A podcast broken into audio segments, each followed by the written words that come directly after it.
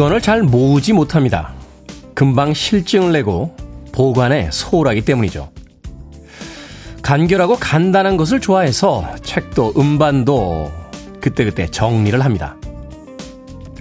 수집가를 만날 때가 있습니다.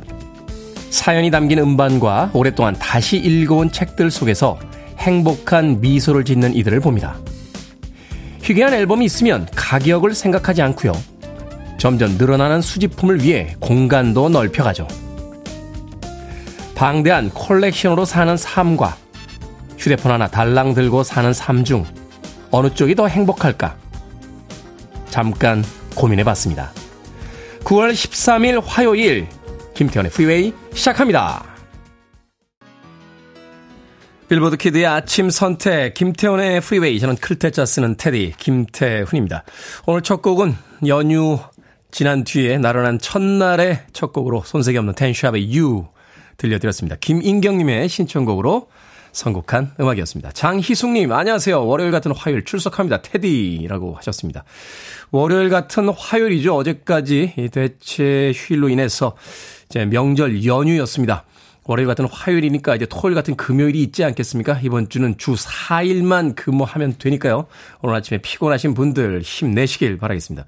박민경님, 대체 휴무까지 지나고 이제 출근합니다. 경상남도 창원에서 출발해서 광주까지 가야 하는데 졸지 않고 신이 나게 달리며 에너지 팍팍 받는 노래 좀 틀어주세요. 연유병 날려 날려라고 하셨습니다.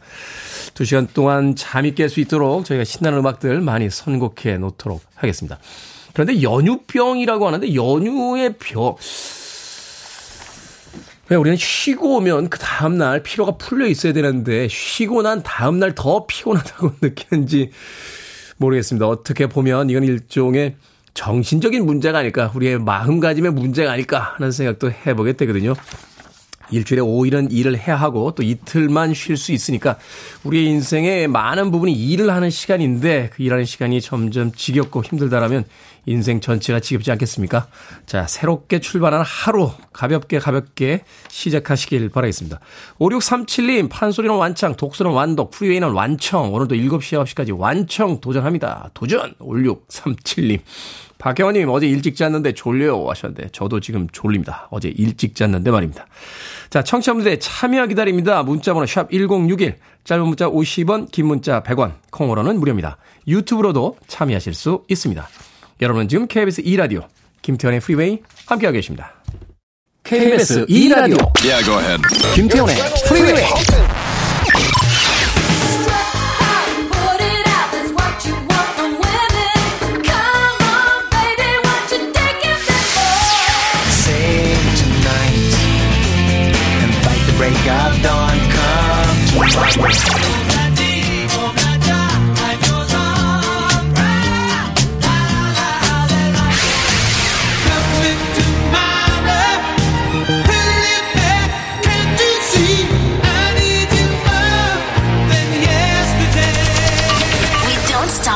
music.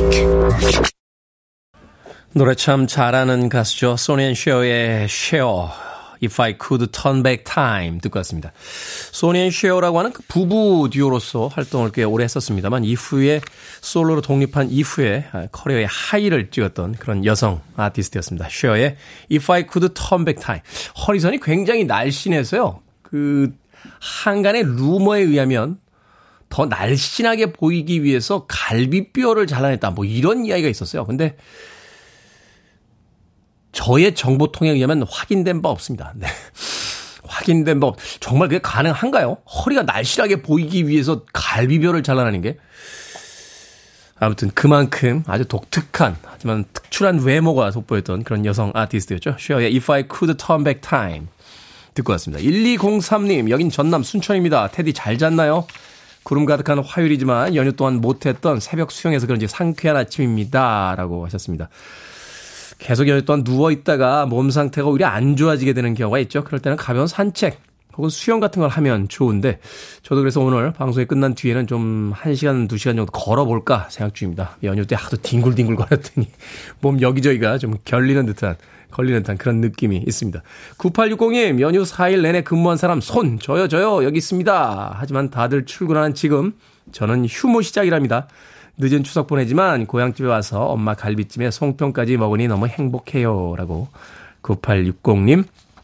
남들은 다 일하는 화요일에 연휴가 시작됐다라고 자랑서만 문자 하나 보내주셨습니다. 9860님 축하드립니다. 네. 김지연님 졸린 테디에게 커피 쿠폰을 싸드리고 싶은 마음 보냅니다. 하셨는데 셀프로 쏘면 안 되겠죠? 네. 김태현 씨에게 아메리카노 모바일 쿠폰 보내드립니다. 그러면 안 될 겁니다. 내부 규정상 그랬다면 큰일 나는 걸로 알고 있습니다. 괜찮습니다. 저는 방송할 때마다 우리 백유빈 작가가 들어와서 커피 사다 드려요? 라고 한마디 하기 때문에 그때 얻어먹으면 됩니다. 김치연님. 자, 8165님. 테디 어제부터 자꾸 주 4일만 근무하면 된다고 말씀하시는데 저는 병원에서 일하는데요. 어제부터 출근, 토요일까지 6일 일합니다. 자꾸 자괴감이 들어요. 라고 하셨습니다. 말이 그렇지 저도 어제 생방했습니다. 아, 저도 어제 생방했고요. 또 주말에도 방송 일은 아닙니다만 개인적인 다른 일이 있어서 이틀 내내 나가서 일했어요. 8165님. 남들하고 비교하지 말자고요. 우린 또 우리의 삶을 살아가는 거지. 남들이 3일을 일하건 2일을 일하건 하루를 일하건 우리 삶을 살면 되는 게 아닌가 하는 생각이 드는군요. 8165님. 인생이 꿀꿀하고 자괴감이 들 땐 달달한 게 필요하죠. 마카롱 세트 보내드립니다. 아, 달달한 마카롱 드시고 또 오늘 심기일전 하시길 바라겠습니다. 2080님의 신청으로 갑니다. 인생은 뭐 그렇게 흘러간다라고 노래하죠. 비틀스, 어블라디, 어블라다.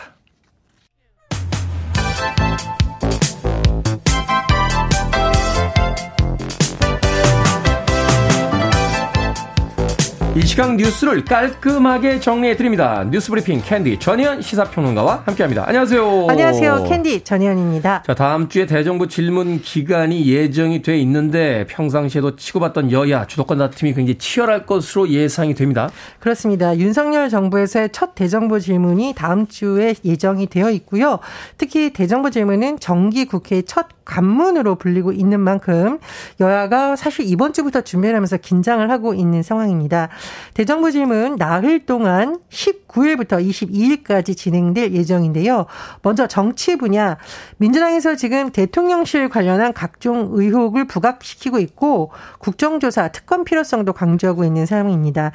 또 민주당이 김건희 여사에 대한 의혹을 수사하기 위한 특검법 이미 당론으로 발의한 상황이기 때문에 네. 이 부분에 대해서도 야당은 집중적으로 논란을 부각시킬 것으로 보이고요. 하지만 국민의힘은 오히려 전 정부 청와대의 문제점이라 어, 당시에 어, 김정숙 여사와 관련된 논란을 거꾸로 들고 나올 가능성도 거론되고 있습니다.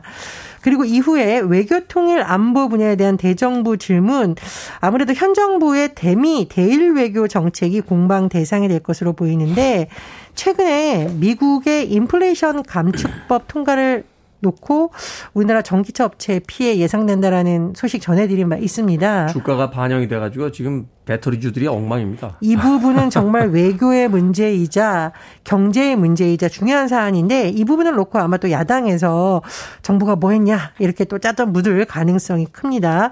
하지만 국민의힘에서는 이른바 탈북어민 강제 북송 논란이라던가 전 정부와 관련된 안건을 또 들고 나올 가능성이 있습니다.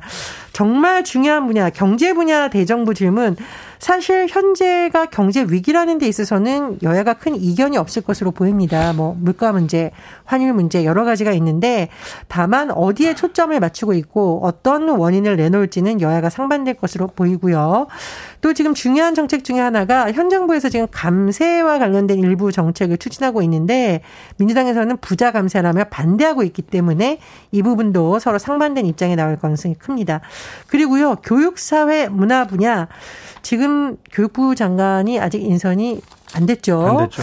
글쎄 뭐 어느 시점에 발표가 날지 모르겠습니다 만 이 부분과 관련해서도 여러 가지 또 쟁점이 될 수도 있고요.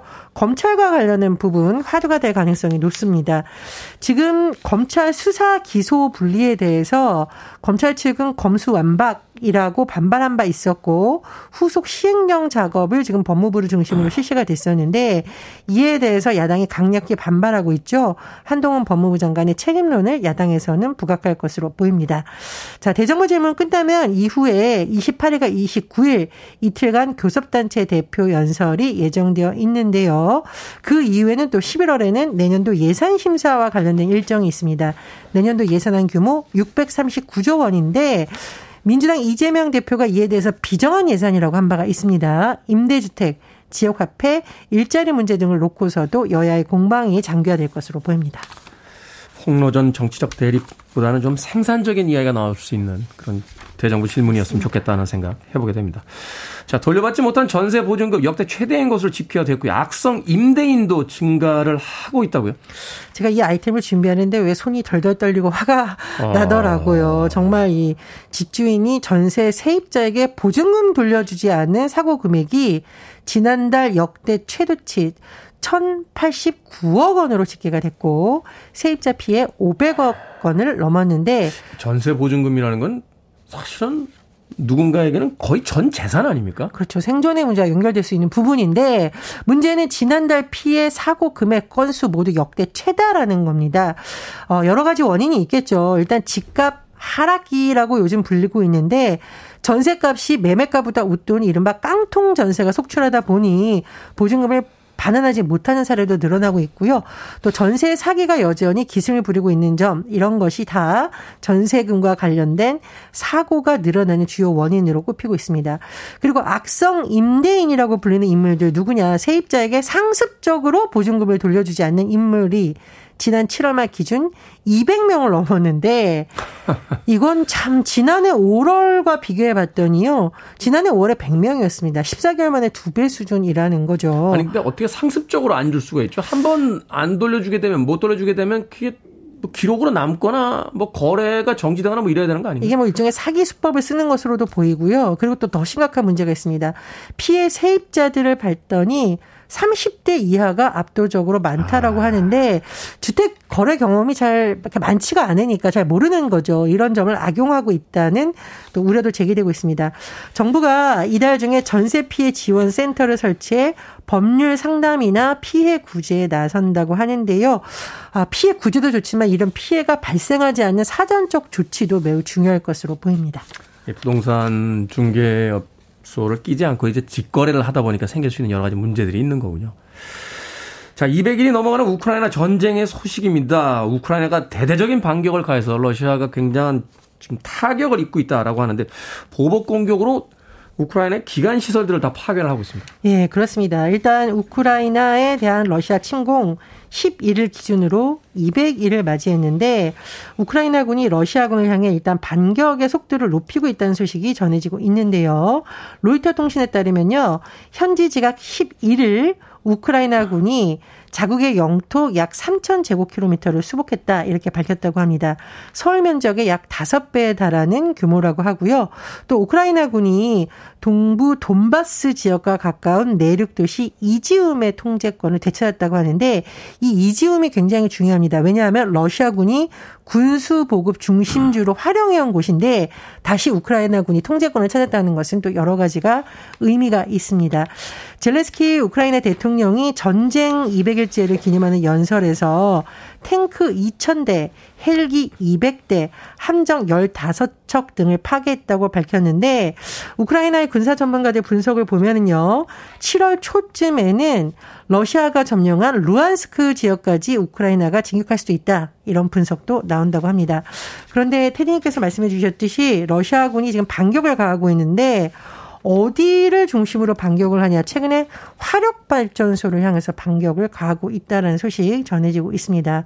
지금 키릴로 티머세코 우크라이나 대통령실 차장이 최근에 텔레그램에 올린 사진에 보면은요.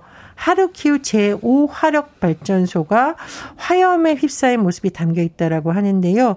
이 화력 발전소가 타격을 입으면 굉장히 여러 가지 측면에서 지장이 있을 수가 있겠죠.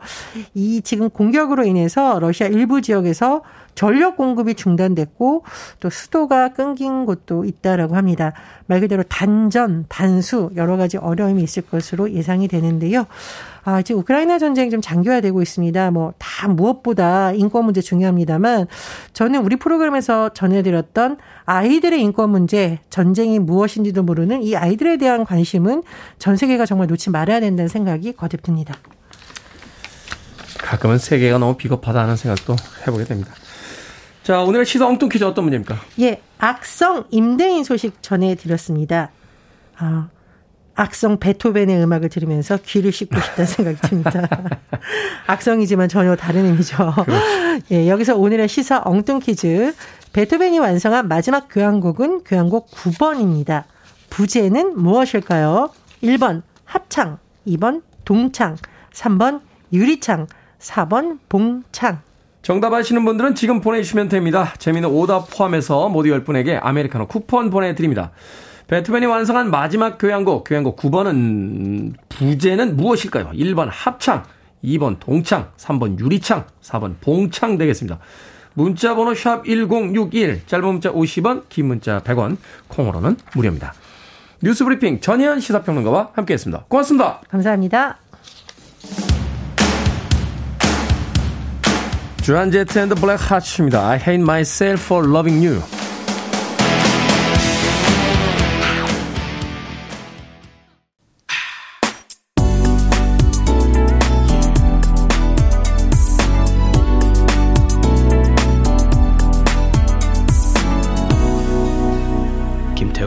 Freeway. 노래 참 편하게 부르죠. 1970년대 후반에 등장한 미국의 컨트리 아티스트 프레드 너블럭의 Why Not Me 듣고 왔습니다. 빌보드 싱글 차트에서는 20위권 안에 들었던 곡이었는데 adult contemporary 차트에서 1위를 했던 그런 음악이었습니다. 프레드 너블럭 Why Not Me 듣고 왔습니다. 자, 오늘의 시사 엉뚱 퀴즈. 베토벤의 교향곡 9번의 부제는 무엇일까요? 정답은 1번 합창이었습니다. 합창. 7403님, 떼창! 떼창의 민족이죠. 예, 천하의 에미넴이 한국에 공연을 왔다가 그 시니컬한 아티스트가 한국의 떼창에 완전 감동 먹어가지고 소나트를 날리고 갔다는 거 아닙니까? 예, 에미넴이 그런 캐릭터가 아니에요. 예. 그 가운데 손가락 들고 이렇게 욕하는 캐릭터지 그 사람이 하트를 날리는 사람이 아닌데 한국 공연에서 완전히 감동을 받아서 갔다.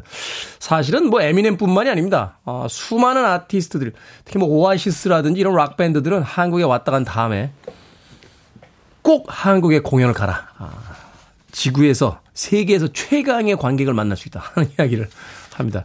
저도 공연장 작 가끔 갑니다만 음, 한국 관계들 정말 잘 노세요. 음악 나오면. 7403님 떼창이라고 하셨고요. 8543님 맛있는 곱창, 대창, 막창 먹고 싶어요. 라고 하셨는데 아침부터 곱창, 대창, 막창 맛있죠. 아주 맛있습니다. 자, 7027님 합창입니다. 아침부터 삼남매가 계속 자고 싶다고 합창을 해요. 학교 가자 어린이들아 현실 세계다 라고 하셨고요. 신동진님 합 합기도 어, 테디 합기도 몇 단이사요? 운동 엄청 잘하실 듯. 합기도는 해본 적이 없습니다. 예, 해본 적이 없기 때문에 몇 단이랄 게 없죠. 예. 유도는 한 2년 했었는데, 예, 몇 단인지 모르겠어요. 분명히 승단, 승단 시합이 있었는데, 승단 시합비를 받아다가 승단 시합을 안 간 것 같아요. 그걸로 극장에 가서 영화 보고 친구들하고 떡볶이를 먹었던 것 같습니다. 예, 그래서 하기는 2년 넘게, 예, 고등학교 때 한 3년 정도 했는데, 예, 승단은 못했습니다. 예, 뭐, 중요합니까? 예, 하기가 중요해요? 응? 공부를 잘하는 게 중요한 거지. 신동진님, 예, 갑자기, 갑자기 또 옛 흑역사가 떠올라서, 예. 자, 방금 소개해드린 분들 포함해서 모두 10분에게 아메리카노 쿠폰 보내드립니다. 당첨자 명단 방송이 끝난 후에 김태훈의 프리웨이 홈페이지에서 확인할 수 있습니다. 콩으로 당첨되신 분들 방송 중에 이름과 아이디 문자로 알려주시면 모바일 쿠폰 보내드리겠습니다. 문자 번호 샵 1061, 짧은 문자는 50원, 긴 문자는 100원입니다. 자, 김기준님께서 신청하셨습니다. 이그라이 체리, Save Tonight.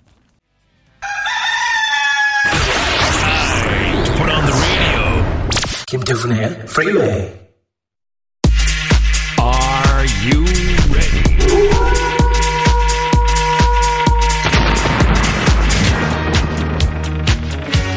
속전속결이 뭔지 보여드리겠습니다. 결정은 해드릴게 신세계 상담소.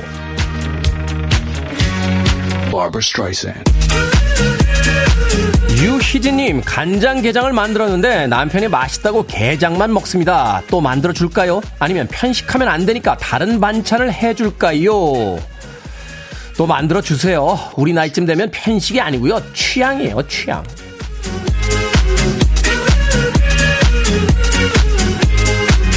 익명으로 김모님 앉아있는 상태에서 방귀를 끼고 싶은데 오른쪽 다리를 들고 낄까요? 아니면 그냥 낄까요? 오른쪽 다리를 들고 끼세요. 그냥 끼면 묵직한 바리톤. 다리 하나 들고 끼면 경쾌한 트럼펫. 가을은 경쾌하게. 뭔 소리야?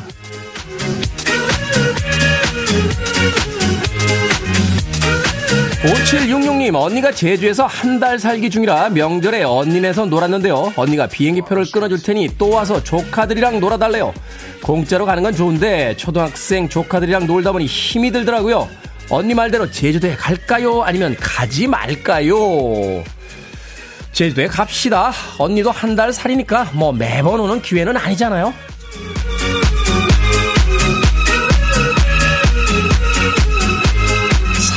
3029님, 자취하는데요. 로봇 청소기한테 찰리라는 이름을 붙여주고 말을 걸고 있습니다. 처음엔 재미있었는데, 이젠 집에 가자마자 찰리를 찾는 제가 남들 보기에 이상할 것 같아요. 더 이상 찰리에게 말을 걸지 말까요? 아니면 평소처럼 말을 걸까요? 평소처럼 말 거세요. 나무나 꽃 책상이나 로봇 청소기에 말을 거는 건 이상한 게 아닙니다. 혼자 사는 사람들 대부분이 그 정도는 하죠. 문제는요, 나무나 책상이 하는 말이 들리기 시작하면 그땐 이상한 거예요.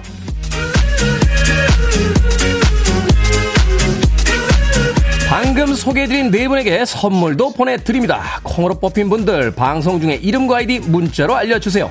여러분의 모든 고민 다 보내주시기 바랍니다. 이 시간에 해결해 드립니다. 문자 번호 샵1061 짧은 문자 50원 긴 문자 100원 콩으로는 무료입니다.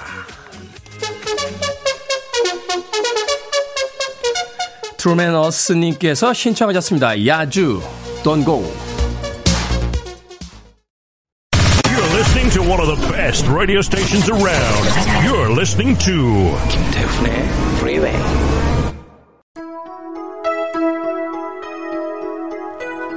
빌보드 kid의 아침 선택, KBS 2라디오, 김태훈의 프리웨이 함께하고 계십니다. 1부 끝곡은 웬디 모튼의 Change of Heart 준비했습니다. 잠시 후 2부에서 뵙겠습니다.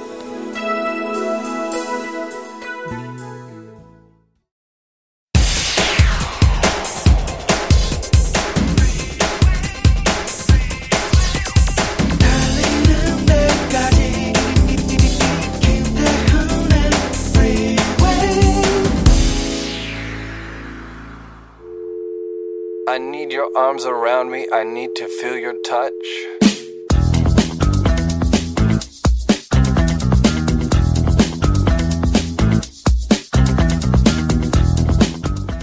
좋은 질문은 나와 다른 사람의 인생을 크게 달라지게 만든다. 질문도 기술이다. 잘하면 월척을 낚을 수 있다. 열린 질문이란 질문받는 사람이 풍성한 생각과 의견을 꺼낼 수 있도록 설계된 질문을 말한다. 즉, 많이 말하고 길게 떠들 수 있도록 유도하는 질문이다. 닫힌 질문은 상대방의 생각을 깊게 들어보겠다는 의지 대신 형식적으로 질문하거나 스스로 낸 결론을 재확인하는 질문일 경우가 많다.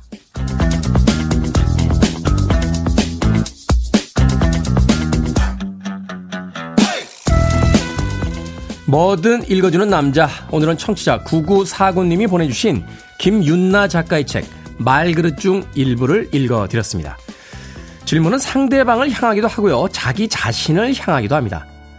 당연하다고 생각했던 것들에 왜? 라는 질문을 던지는 순간, 단단해 보였던 세상에는 균열이 생기고요. 새로운 차원을 생각하게 되죠. 그게 좋은 질문이었다면 말입니다. 자신과 다른 형태의 삶을 산다고 자신의 기준에 맞지 않는다고 남들에게 왜? 라는 닫힌 질문을 던져왔다면요. 그 질문을 역으로 자신에게 한번 돌려보죠. 왜 그게 이상하다고 생각하는지 스스로에게 묻다 보면 아마도 편협했던 자신을 발견하게 될 테니까요. 맨프레드 맨서스 밴드의 Questions 이 곡으로 김태훈의 프리웨이 2부 시작했습니다. 앞서 일상의 재발견, 우리 하루를 꼼꼼하게 들여다보는 시간, 뭐든 읽어주는 남자. 오늘은 청취자 9949님이 보내주신 김윤나 작가의 책 말그릇 중 일부를 읽어드렸습니다.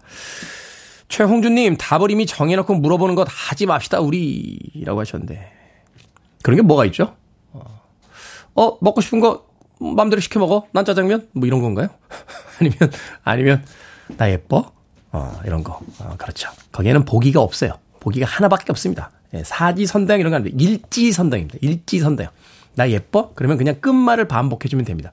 제가 방송 중에 한번 이야기 드렸어요. 어, 남성과 여성의 언어적 차이에 의해서 생기는 갈등을 해결하는 최고의 개선 방법은 어, 여성분들의 끝말을 반복해주면 된다. 나 예뻐? 그럼 예뻐. 예. 나 어때? 그렇다고 어때? 이렇게 얘기하시면 안 됩니다. 그때도 예뻐. 예. 그러니까 끝말을 반복해 주시면 돼요. 아시겠죠? 올렸던 걸 내리기만 하면 됩니다. 이게 어려워? 예, 외웁시다. 이해가 안 되면 암기합시다. 자, 초록별님 유튜브로 어, 문자 보내셨네요. 선생님들께 첫사랑 질문 많이 했던 기억이 납니다. 라고 하셨습니다. 요새 아이들도 선생님에게 첫사랑 물어보나요? 선생님 첫사랑 어떠셨어요? 내가 보기엔 요새 아이들이 선생님들보다 첫사랑을 먼저 시작했을걸요. 저희 때야 뭐 고등학교나 돼야 되는데 요새 애들은 초딩 때 이미 다 첫사랑들이 끝나는 것 같던데요. 예, 제가 아는 어떤 제 친구의 그 아들은 초등학교 5학년인데 실현당해서요. 그 식음을 전폐하고 누워있다는 이야기 들은 적이 있어요.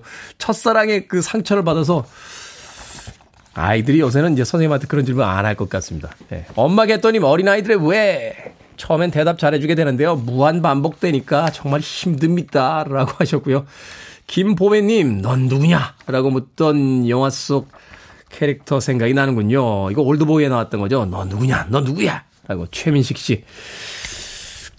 유지태 씨가 했던 대답이 재밌었어요. 질문이 잘못됐어요. 왜 풀어줬는지를 생각해봐요. 라고. 아, 질문이란 건 역시 중요한 것 같아요. 왜 감금했는지가 아니라 왜 풀어줬는지를 생각해봐요. 라고 했던. 이런 게 다 생각납니다. 아우, 영민한 DJ 같으니라고. 자, 뭐든 읽어주는 남자, 여러분 주변에 의미 있는 문구라면 뭐든지 읽어드립니다. 김태훈의 프리웨이 검색하고 들어오셔서 홈페이지 게시판 사용하시면 되고요. 말머리 뭐든 달아서 문자로도 참여 가능합니다. 문자 번호 샵 1061, 짧은 문자 50원, 긴 문자 100원, 콩으로는 무료입니다. 오늘 채택되신 청취자 9949님에게 촉촉한 카스테라와 아메리카노 두 잔 모바일 쿠폰 보내드리겠습니다.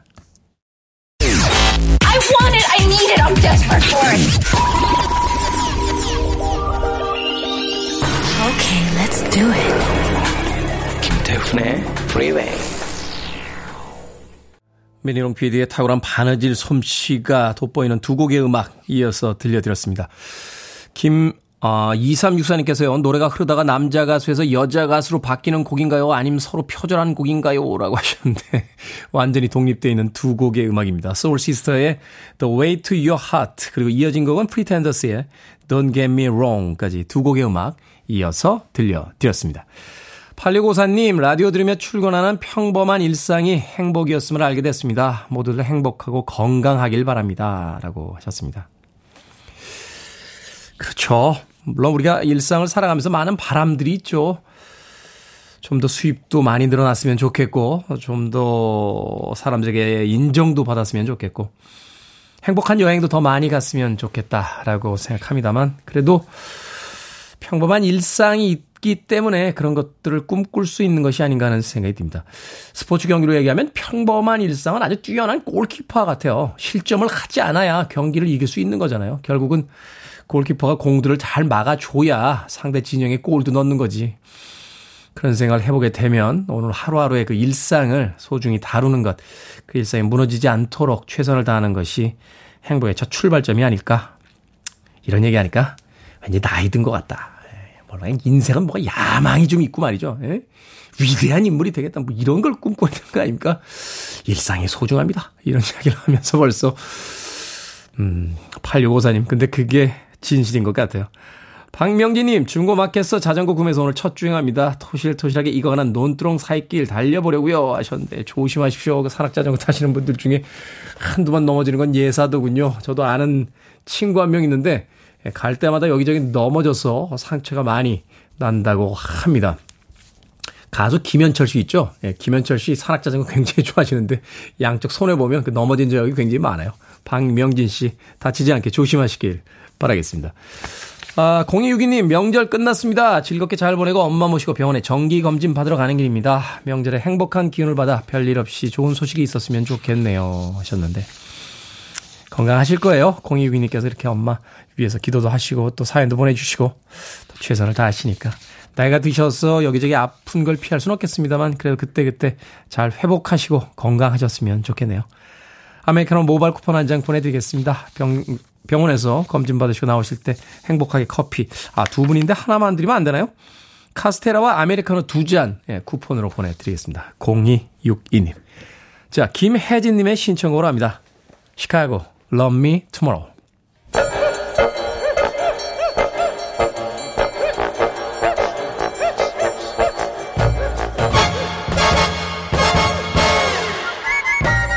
온라인 세상 속 촌철살인 해악과 위트가 돋보이는 댓글들을 골라봤습니다. 댓글로 본 세상.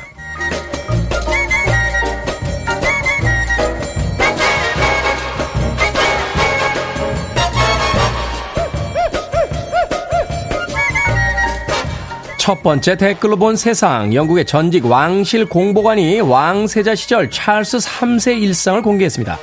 공보관에 따르면 찰스 3세는 평소 낭비를 싫어했다는데요. 그래서 구두를 여러 번 수선해 신기도 하고 먹다 남은 케이크는 다음 날을 위해 플라스틱 용기에 담아 보관하기도 했다는군요. 여기에 달린 댓글들입니다. 사사미님, 케이크 남겼다 먹는 건 별로 공감이 되지 않더라고요. 요거트 뚜껑 핥아 드시면 친근감이 확 올라갈 것 같습니다. 트리플 제이님, 몰랐는데 제가 검소한 사람이었네요. 카레를 한 번 하면 세 번씩 데워 먹거든요. 구두 수선에 신고 남은 케이크 다음날 다시 먹는 게 홍보거리인가요? 평범한 사람들은 누구나 하는 거 아닙니까?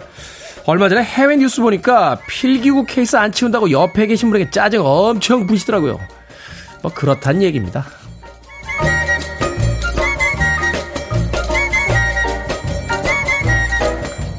두 번째 댓글로 본 세상. 며칠 전 부산의 한 금은방에 20대 남성 A씨가 찾아왔습니다. A씨는 부모님에게 드릴 선물을 사겠다며 세 번이나 찾아와 물건을 살폈다는데요. 세 번째 방문에서는 10돈짜리 금판지를 껴보겠다고 건네받은 뒤 밖에서 망을 보던 친구들과 달아났습니다.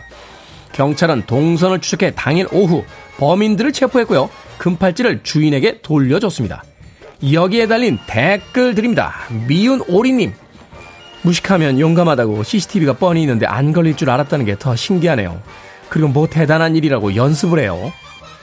제레님, 내일을 살아야죠. 왜 오늘만 살 생각들을 하는지 모르겠다니까요. 속칭 금팔찌 차려고 하다가 은팔찌 차게 됐군요.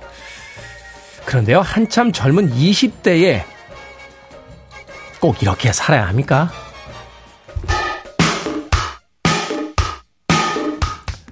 슈나이스턴입니다. 스트롯.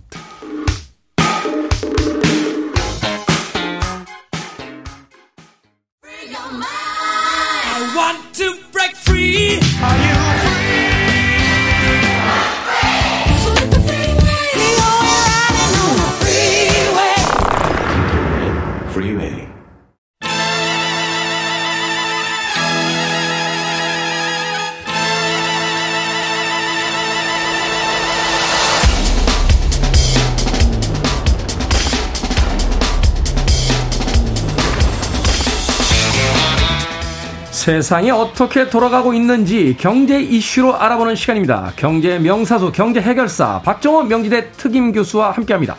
이게 뭐니 사무소 교수님 나오셨습니다. 안녕하세요. 예, 안녕하세요. 원달러 환율이 1380원까지 올라왔습니다. 1380원대를 돌파한 거는 글로벌 금융위기 직후였던 2009년 이후 처음이라고 하는데 그래서 최근에 이제 위기감이 고조가 되고 있는 이 원달러 환율에 대해서 좀 여쭤보도록 하겠습니다. 왜 올라가는 겁니까? 간단히 말씀드리면 네. 우리나라 돈의 가치가 상대적으로 더 많이 떨어졌기 때문입니다. 이게 사실은 이제 두 개의 그러니까 달러와 우리나라 돈을 비교를 했을 때 우리나라 돈의 가치가 떨어지니까 네. 환율이 올라가는 거군요. 맞습니다. 어. 근데 문제는 우리 요즘 이제 전 세계적으로 강달러 기조라고 말씀들 하시잖아요. 네. 그러면 달러 가치가 올라가는 건 다 알겠다. 근데 문제가 그 다음인데요. 달러 가치가 올라가면 우리나라를 포함해서 여타 국가들의 자국 화폐 가치가 떨어지지 않습니까? 그렇죠. 그런데 최근 들어서 우리나라 통화 가치가 너무 빠른 속도로 너무 큰 폭으로 떨어지는 거예요. 음. 가장 쉽게 말씀드리면 한국은행 사이트에 들어가 보면 전 세계 주요 국가들의 통화 가치를 비교할 수 있게끔 표가 음, 나와 네. 있는데요. 어, 비교 대상 국가 한 43개국 정도 중에서 우리나라 화폐 가치가 지금 한 40위 수준으로 떨어져 있어요. 아니 우리 우리나라 경제 경제 규모가 그렇게 엉망인가요? 그, 그, 그러니까 이제 문제가 되는 거죠. 그럼 우리나라보다 더 많이 그 광폭으로 떨어진, 어, 세계 국가는 어디냐? 네. 영국하고 아르헨티나하고 스웨덴인데 뭐 아르헨티나 그렇다 치고 영국하고 스웨덴도 충격적인데요. 이세 개 국가는 지금 사- 실질적으로 소비자 물가 상승률이 두 자리 숫자예요. 아. 르헨티나는 일단 70% 수준이고요. 아르- 아르- 영국이 10% 넘었고요. 네. 그 다음에 스웨덴도 한 9%대에 와 있습니다. 9%대. 네. 야, 이거 뭐 만, 만만치 않아요. 두 자릿수 물가 인상, 인플레이션 상황이잖아요. 거의 이런. 맞습니다. 어. 그러다 보니까 이 세계 국가들은 자국 화폐 가치를 지키기가 정말 쉽지 않은 상황이라고 하실 할 수 있고요. 네. 그런데 이세개 국가들 말고 그 다음에 화폐 가치가 가장 큰 폭으로 떨어진 게 우리나라라고 하니 음. 어 이게 이제 지금 많은 사람들이 우리나라 원화 가치를 걱정하는 이유가 바로 이런 대목에서 있는 것이죠. 아니, 다른 나라의 화폐도 뭐 강 달러 지금 기조니까. 네. 약세인 건 사실인데 왜 우리가 이렇게 하위권까지 떨어져 있는 겁니까? 일단 첫 번째는요. 많은 어 국가들 중에서 그 우리나라가 대외 의존도가 전 세계에서 가장 높은 국가 중에 하나예요. 그러니까 수출로 아, 먹고 사는 국가죠. 말하자면 이제 내수 시장 규모보다는 이제 수출 시장을 통해서 주로 이제 경제를 어떤 그 유지하는 네. 그다음 두 번째는 이렇게 대외 의존도가 높은 것과 동시에 또 자본 시장과 금융 시장의 개방도가 정말 높은 나라가 우리나라예요. 그러다 보니까 어떤 대외적인 충격이 있으면 우리나라에 들어왔던 외화 자금이 정말 밀물 썰물처럼 들어갔다 나갔다 해버리니 이렇게 환율의 변화폭이 여타 국가에 비해서 상당히 큰 폭으로 나타날 수밖에 없는 구조가 있죠. 아, 그러니까 어떤 우리나라의 어떤 투자를 가지고 이렇게 호수처럼 안에다 잠궈 놓은 게 아니라 예. 어떤 그 냇물이 흐르듯이 물이 흘러가듯이 자본이 계속 왔다 갔다 하는데 어떤 일이 생기면 급격히 빠져나가고 그렇죠. 그러니까 시, 실제로 그러니까 해외의 어떤 시장 상황에 대해서 이제 변동성이 굉장히 강한 시장을 가지고 있다 이렇게 볼 수 있는 거네요. 맞습니다. 어. 그러다 보니까 아까 43개국 중에서 우리가 42 정도 수준으로 가치가 급격히 떨어졌다라고 말씀을 드렸는데 네. 그 우리나라보다 위에 있는 국가들의 뭐 리스트들을 보면 아니 이런 나라가 어떻게 화폐 가치를 잘 보존하고 있지라고 하는 생각들이 드는 나라들이 있는데요. 네. 그거는 쉽게 얘기해서 그 나라에 애초부터 외화 자금이 많이 안 들어갔거나 음. 들어갔어 도 빼내기가 쉽지 않은 국가들이 위에 넘어 있기 때문에 그런 것도 있죠. 제가 예상을 해보면 뭐 베트남처럼 맞아요. 네, 공산권처럼 이제 들어갔다 나갔다 쉽지가 않다거나 예. 아예 그 저개발되어 있는 어떤 후진국인 것 같은 경우는 그 선진국들 자본이 들어가서 이렇게 뭐 개발할 게 별로 없으니까 그렇죠. 투자할 게 별로 없으니까 애당초 들어가 있지 않은 경우들이 맞습니다. 많다. 네. 자 환율이 이제 요동을 칩니다. 적정한 환율이라는 게 있습니까? 있습니다. 이 통상적으로 적정 환율이라는 건 그 사회 또는 그, 나, 그, 그 나라의 기업들이 수용 가능한 환율의 그 구간들이 있는데요. 네. 그 수용 가능한 환율의 구간이라는 건 최근 2, 3년 동안 환율은 예를 들어서 1250원에서 1300원을 늘 왔다 갔다 했어. 그 그렇죠. 러면 우리가 물건을 팔 때도 그 정도 환율로 적용받을 거고 물 원자재를 사올 때도 그 정도 환율에서 사오면 돼라는 나름대로 주판을 튕기고 네. 거기에 맞춰서 그 비즈니스를 이제 구상하게 되거든요. 음. 그래서 적정 환율이라는 건 경영 현장이나 그 민간 경제 현장에서 환율은 통상적으로 그런 거 아니에요라고 인식되는 수준. 그게 그냥 적정 환율이에요. 그러니까 말하자면 안정성이 있어야 된다는 거네요. 이건 그렇습니다. 뭐 100원, 200원의 차이가 중요한 게 아니라 계속 예측 가능한 환율이 나와야지만 어떤 수출이든지 수입을 할 때 우리가 그 규모의 어떤 경제 같은 걸 만들어낼 수 있다. 짜볼 수 있다. 맞아요. 정말 중요한 얘기 하셨는데요. 경제 분야에서 제일 우리가 피해야 되는 건 뭐 환율이 올라가면 좋고 뭐 낮아지면 안 좋고 그런 게 아니라 그냥 불확실성이에요. 불확실성. 네. 원자재는 얼마에 사오고 그래서 내가 팔 때는 얼마를 번다라는 그 어느 정도 감내할 수 있는 구간을 넘어서는 게 뭐든지 안 좋은 건데 음. 최근 들어서는 어, 마, 많은 일선의 기업 현장에 계신 분들이 이러다가 자신들이 충분히 감내할 수 있는 수준 이상의 환율 구간으로 넘어갈 것 같아서 그걸 크게 우려하시는 거예요. 음. 그렇게 되면 어떤 일들이 생기냐면 어, 대기업들 같은 경우는 환율이 급격히 올라가거나 또는 떨어졌을 때 그거를 방어하기 위한 전문적인 금융 상품을 사놓거나 아. 환율을 이렇게 고정시키는 어떤 그런 것들을 해놓다든가 환해지라고 해서 또 환율이 이제 뭐 변화돼도 그걸로 환차익을 얻을 수 있는 방법들을 다 구현할 수가 있어요. 그렇죠. 그런데 작은 중소기업들 같은 경우는 그런 전문적인 금융 서비스를 어디서 받을 수도 없고 음. 그걸 받아봤자 자신들이 얻게 되는 실익도 별로 없으니. 그래서 사실 이제 유동자금이 많이 있어야지 어떻게 또 계획을 그렇죠. 잡아보는 건데. 그런 그러다 보니까 중소기업들 같은 경우는 환율이 이렇게 급변하게 되면 가장 취약해지는 회사들이 되는 거죠. 그러네요. 근데 저희가 그 예전에 고등학교 때 배울 때 이렇게 환율이 높아지면 우리나라 이제 원화 가치가 떨어졌다. 그 얘기는 뭐냐면 이제 물건값이 싸졌다는 얘기잖아요. 네. 그럼 수출을 하는 데는 굉장히 유리하다 하는 이야기를 하거든요. 어떻습니까? 현재 상황이. 예, 이제 수출이라는 것도 어 예를 들어서 손바닥이 마주쳐야 소리가 나듯이 음. 사줄만한 나라가 있어야 좀 수출이 되는데 그렇죠. 요즘 글로벌한 경제 상황이 워낙 빠르게 경기 침체 국면으로 돌아서다 보니까 한국산 제품 좋은 건 알겠는데 살 수 있는 여력이 있는 나라가 많지가 않아요. 음. 일례로 이거는 뭐 월드뱅크, IMF 집계하는 국제 기구마다 약간 차이는 있습니다만 앞으로 향후 1년 안에 우리 예전에 IMF 외환위기라든가 금융위기와 같은 그런 대란이 우려되는 신흥국이 음. 한 40개국까지 나올 수도 있다라는 보고서들도 나와요. 아. 그러면 이 40개국의 많은 그 어떤 신흥국들 다 한국 제품들의 고객들이거든요. 네. 그들이 우리나라 제품들을 제대로 사줄 수 없는 상황으로 바뀌어 버리고 있는 상황에서 환율이 아무리 올라간다 해도 뭐 이게 지금 그쪽 그 어, 소비자들의 주머니 사장이 녹록치 않다 보니까 수출도 잘 안 되는 거죠. 수출이 음. 또잘 안 되니 외화가 잘 안 들어오니 안 다시 환율이 또 뛰게 되는 요인이 생기고 있습니다. 악재가 계속 그 악순환되는 예. 그런 상황들이 지금 벌어지고 있군요. 음악 한 곡 듣고 와서 어, 이 답답한 경제 에, 상황에 대한 이야기 해법을 좀 찾아보도록 하겠습니다. 뭐 환율 대응은 너무 지나쳐도 모자라도 힘들죠. 조니 마티스와 데니스 윌리엄스가 함께한 Too Much Too Little Too Late 듣습니다. 조니 마티스와 데니스 윌리엄스가 함께했던 Too Much Too Little Too Late 듣고 왔습니다. 빌보드 kid의 아침 선택 KBS 2라디오 김태훈의 프리웨이 이게 뭐니 사무소 오늘은 어디까지 오를지 모를 원달러 환율에 대해서 알아보고 있습니다. 자, 지금 현재 이제 환율이 이렇게 무섭게 오르고 있는데 우리나라의 유가, 주식, 부동산 등등에 미치는 영향이 있겠죠? 네, 맞습니다.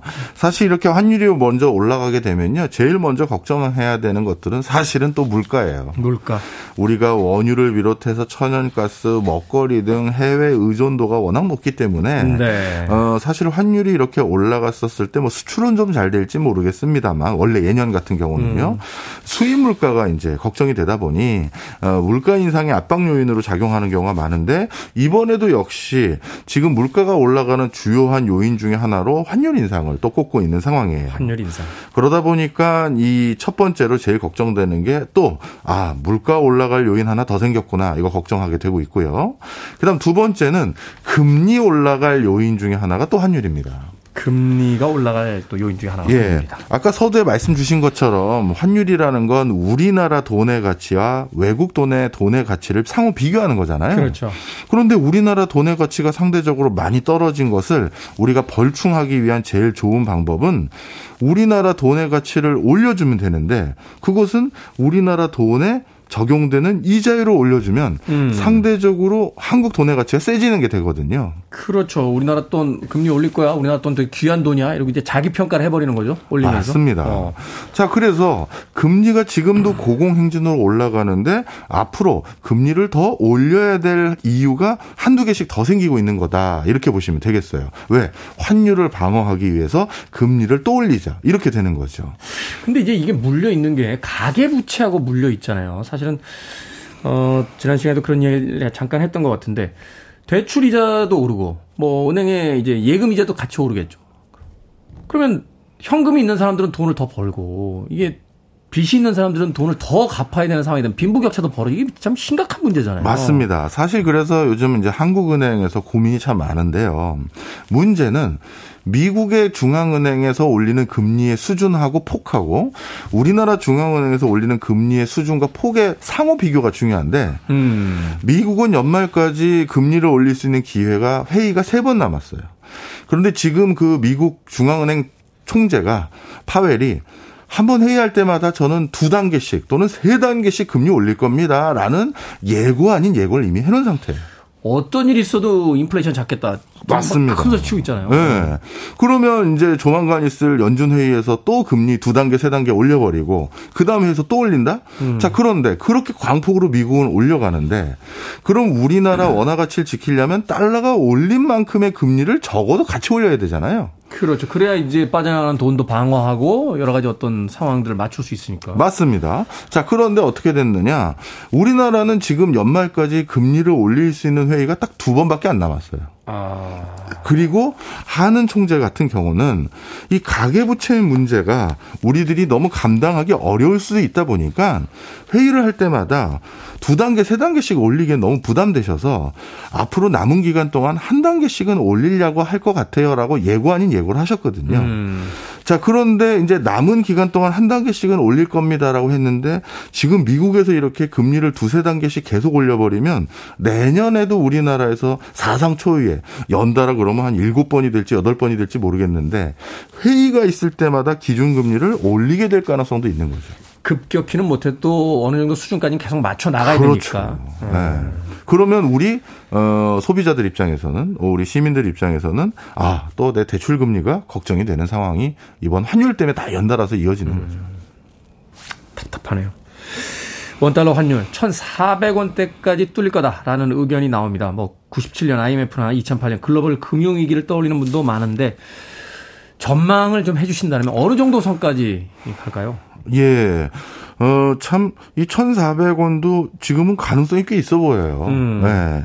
그렇다고 해서, 그렇다고 해서 지금 당장 무슨 예전에 IMF 외환위기와 같은 상황을 우리가 걱정해야 될 수준은 아니라고 봅니다. 다른 지표로 봤을 때 그, 그런 위기는 아닌 거죠. 예. 뭐 환율이 올라가긴 하지만 우리나라 국가 신용 등급은 아직까지 견실한 수준이고요. 어느 정도 견실하냐 하면 어 우리 기축 통화를 가지고 있는 나라 중에 하나가 일본이잖아요. 그렇죠. 그리고 항상 경제적으로 어려웠을 때 엔화가 안전자산이다 해서 사람들이 많이 몰려가지 않습니까? 네. 그런데 그러한 엔화를 가지고 있는 일본의 국가 신용, 신용 등급보다 우리나라의 국가 신용 등급이 더 좋아요. 음. 그 얘기는 아직까지 한국의 펀더멘탈이 좋구나 국제적으로 평가받고 있다는 얘기고요. 또 한 가지는 우리나라 국가에서 국채를 발행해주면 그거를 외국에서 많이 사주는데 음. 그 국채 발행했을 때 어, 외국에서 안 사거나 그러면 우리나라 국가 자체가 부실해졌다라는 시그널이 될 수가 있는데 그렇죠. 이 나라 디폴트 될 수 있다거나 또는 이 나라 부도날 수 있어 이러면 안 사줄 텐데 그렇죠. 대한민국 그렇게 허약한 국가 아니야 이렇게 사준다는 거죠. 지금 어. 계속 사줄 뿐만 아니라 어. 전 세계 국채 기간이 가장 장기간의 국채인 40년 만기 국채도 외국에서 사줘요. 아. 그러다 보니까 아직까지 국제 사회에서는 한국의 환율은 좀 올라갔지 모르겠지만 아 그래도 펀더멘탈은 괜찮아. 아직까지는 그렇게 생각을 하고 있습니다.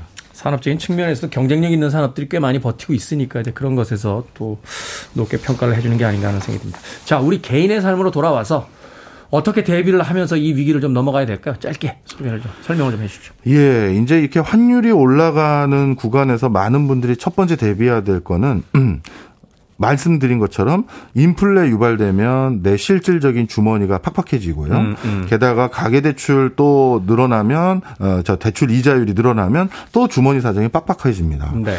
그러다 보니까 갑자기 유동성이 크게 몰려서 큰 낭패를 보시는 경우들이 정말 생겨요. 네. 그리고 아직까지 뭐 우리 방송 저 들어가기 슛 들어가기 전에도 우크라이나 걱정 서로 음, 했습니다만 네네네네. 전쟁도 지금 어떤 국면으로 튈지 모르는 상황이 돼가고 그렇죠. 있거든요. 이런 상황에서 대외적인 악재가 한두 번 더 크게 오면 환율도 갑자기 급등하거나 아니면 금리 수준도 우리가 상상하는 것 이상으로 변화될 수가 있어요. 음. 상당히 많은 현금 여력 또는 어 뭐 만약의 사태를 대비할 수 있는 여지를 두시기를 권해드리고 싶어요. 네, 허리띠를 졸라매고 부채를 줄이고 어 사실 위기 상황에서 우리가 할 수 있는 건 교과서에 이미 다 있는 것들이잖아요. 그걸 좀 더 어, 신경 써야 될 그런 시기인 것 같습니다. 이게 뭐니 사무소 오늘은 원달러 환율에 대해서 박정호 명지대 특임 교수님과 이야기 나눠봤습니다. 고맙습니다. 감사합니다.